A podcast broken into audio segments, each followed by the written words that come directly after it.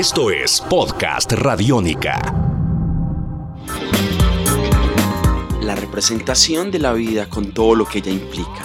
Los amores, los miedos, los sueños, las dificultades y cada sensación y dinámica propia de la existencia han sido representadas por el hombre a través del cine, la literatura, la poesía, la danza y el teatro, entre otros quehaceres y manifestaciones. En Podcast Radiónica nos acercamos precisamente a una de esas expresiones, al teatro hecho en Medellín. Sus personajes y gestores, sus actores y directores, quienes, por medio de sus montajes escénicos, representan la ciudad, Medellín, y su visión de la vida y el mundo.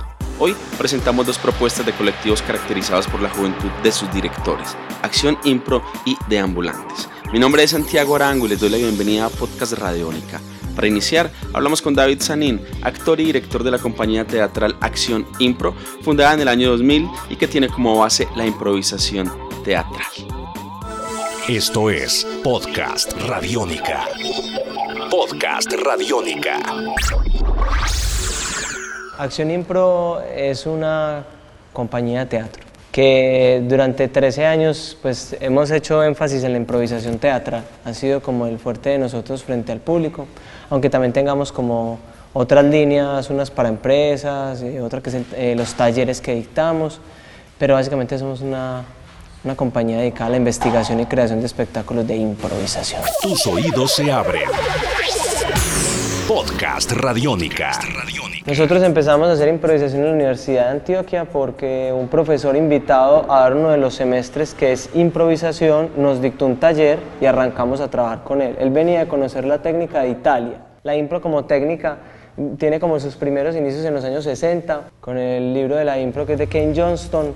Eh, los canadienses inventan uno de los formatos que es el match y Kane Johnston es un maestro que utiliza el método de la improvisación para enseñar a sus actores y termina encontrando que se vuelve un producto, un resultado más bien. Entonces esto arranca a surgir como en los 60, pues después de la posguerra, que arranca un poquito la pelea con el guion, con que hay un director que es el que me dice, o que tengo un autor que es el quien habla por mí, y pues surge la posibilidad de hablar por sí mismo el actor y ser a la vez director y autor. Entonces surgen como esos primeros movimientos que son eh, o el match por un lado o, o, por el otro un poquito más de juegos de improvisación, basados en la aceptación, en la escucha, en el trabajo en equipo. Entonces lo hace ser una técnica que constantemente se puede reinventar. En este espectáculo usted hará la mitad del trabajo, el 50%. ¿Por qué? Porque usted es el elegido para darnos un título, un detonante, un gatillo para empezar una escena maravillosa, improvisada.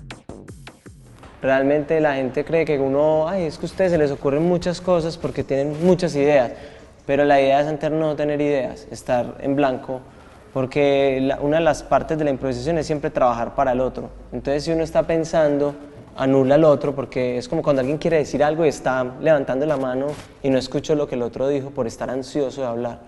Entonces en la impro hay que tratar de no hacer eso, justamente de estar en silencio mental, es un poco hasta meditado, es un poquito de meditación, porque hay que estar absolutamente en el aquí y en el ahora, para poder escuchar lo que realmente está ocurriendo en ese momento y qué es lo importante de la escena, qué debo decir, qué debo callar.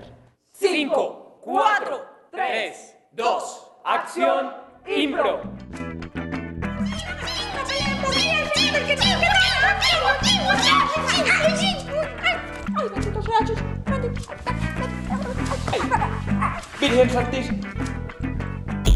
Esto lo necesita tu cabeza.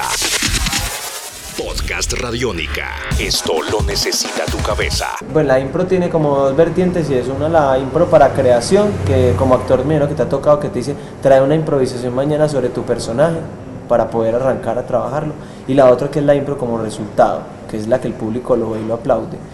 Yo creo que siempre queda la, la sensación de, ay, eso pudo, llegó acá, pero pudo haber llegado a otra parte. Siempre está ese, ese valor inconcluso que lo hace aún más contemporáneo. Hay estilos cinematográficos, teatrales, televisivos y propios del grupo. Gracias, mía, gracias. Una vez tengamos la dupleta de título y estilo, haremos una improvisación de inmediato, sin absolutamente nada preparado. El método de trabajo de nosotros ha sido creación colectiva, no la, no la clásica que se conoce pues, del teatro libre, o, sino que es nuestra forma de hacer teatro es trabajar todos como directores. Realmente los montajes que han sido de impro no es que sea uno el director. Entonces era encontrar un poco la verdad del actor en la improvisación, porque la improvisación eh, pues es un juego, nace desde, desde el juego y a veces se puede volver superficial, sin que sea negativo la superficialidad, porque no hay nada más profundo que la piel. Esto es Podcast Radiónica. Para continuar, y luego de conocer la mirada del teatro y la línea desde la dramaturgia que sigue el colectivo Acción Impro, ahora los invito a escuchar a Álvaro Narváez, director del grupo de ambulantes, quien nos cuenta de las búsquedas de nuevos lenguajes donde la tecnología y la investigación son transversales en sus creaciones. Tus oídos se abren. Tus oídos se abren. Podcast Radiónica. Bueno, de Ambulantes es una entidad que ha venido trabajando por la integración de lenguajes artísticos en la escena. Entonces nuestro quehacer es creación y producción escénica. Nosotros integramos tecnologías a los procesos eh, escénicos. Somos de los pocos grupos que, que en este momento Medellín ha venido haciendo investigación, no solamente eh, integrando lenguajes audiovisuales, sino investigación de cómo las nuevas tecnologías se insertan en los procesos escénicos y teatrales. Cada puesta en escena, digamos, tiene un, tono experimental, pero muy eh, centrado en la reflexión social y cultural.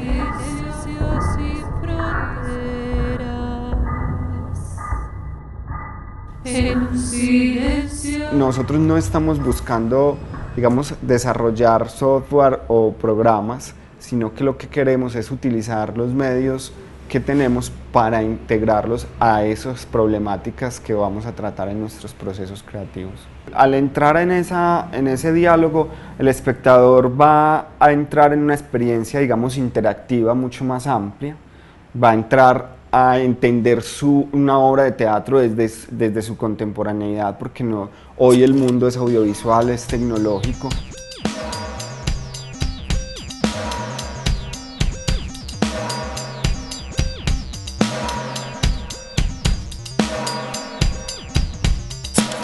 Deambulantes propone, digamos, una movilidad. Eh, nosotros seguimos pensando en que, no, en que aunque tengamos una ese no va a ser nuestra casa de proyección, sino que va a ser nuestro lugar de encuentro, nuestro punto de partida. Es, como imaginar un mapa de una ciudad donde uno pone puntos de encuentro y después sale y hace la maratón, recorre los cerros, recorre las calles y desde el arte queremos hacer eso. Entonces, en los recorridos nosotros nos encontramos a veces podemos hacer artes plásticas, a veces podemos hacer música, a veces podemos hacer improvisación teatral, audiovisual, performance o teatro de sala y tener, digamos, en el recorrido y en los viajes la manera de crear con movimiento, diversidad, integrando muchos lenguajes. Deambulantes propone, como su nombre lo dice, deambular por el mundo, deambular por la ciudad, siempre pensando que el arte nace de los dolores de la sociedad y que es el espacio de referencia y de reflexión de las problemáticas humanas.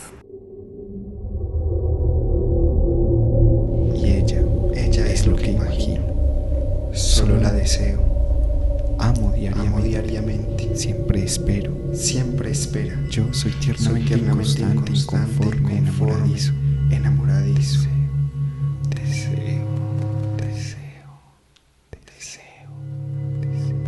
Otra manera de, de, entender la creación escénica, partiendo de, primero, romper paradigmas. Y el primer paradigma que queremos romper es el de la palabra teatro.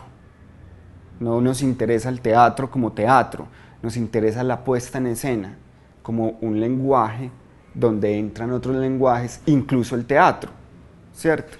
Y eso nos permite eh, generar procesos eh, integrados nos permite construir otra manera de, asumir la escena y otra relación con los espectadores. Yo no puedo decir que más o menos cercana, pero sí más eh, pensada desde la cotidianidad misma de la ciudad. En la hermosa Verona se enfrentó esta escena hace algún tiempo y se representó por primera vez en el Teatro del Globo el 28 de enero de 1595. Desde entonces y hasta hoy se repite este clásico. Hoy lo jugaremos en esta ciudad. Podcast Radiónica. Hasta aquí, Podcast Radiónica, primera entrega dedicada al teatro en Medellín. Esto es Podcast Radiónica.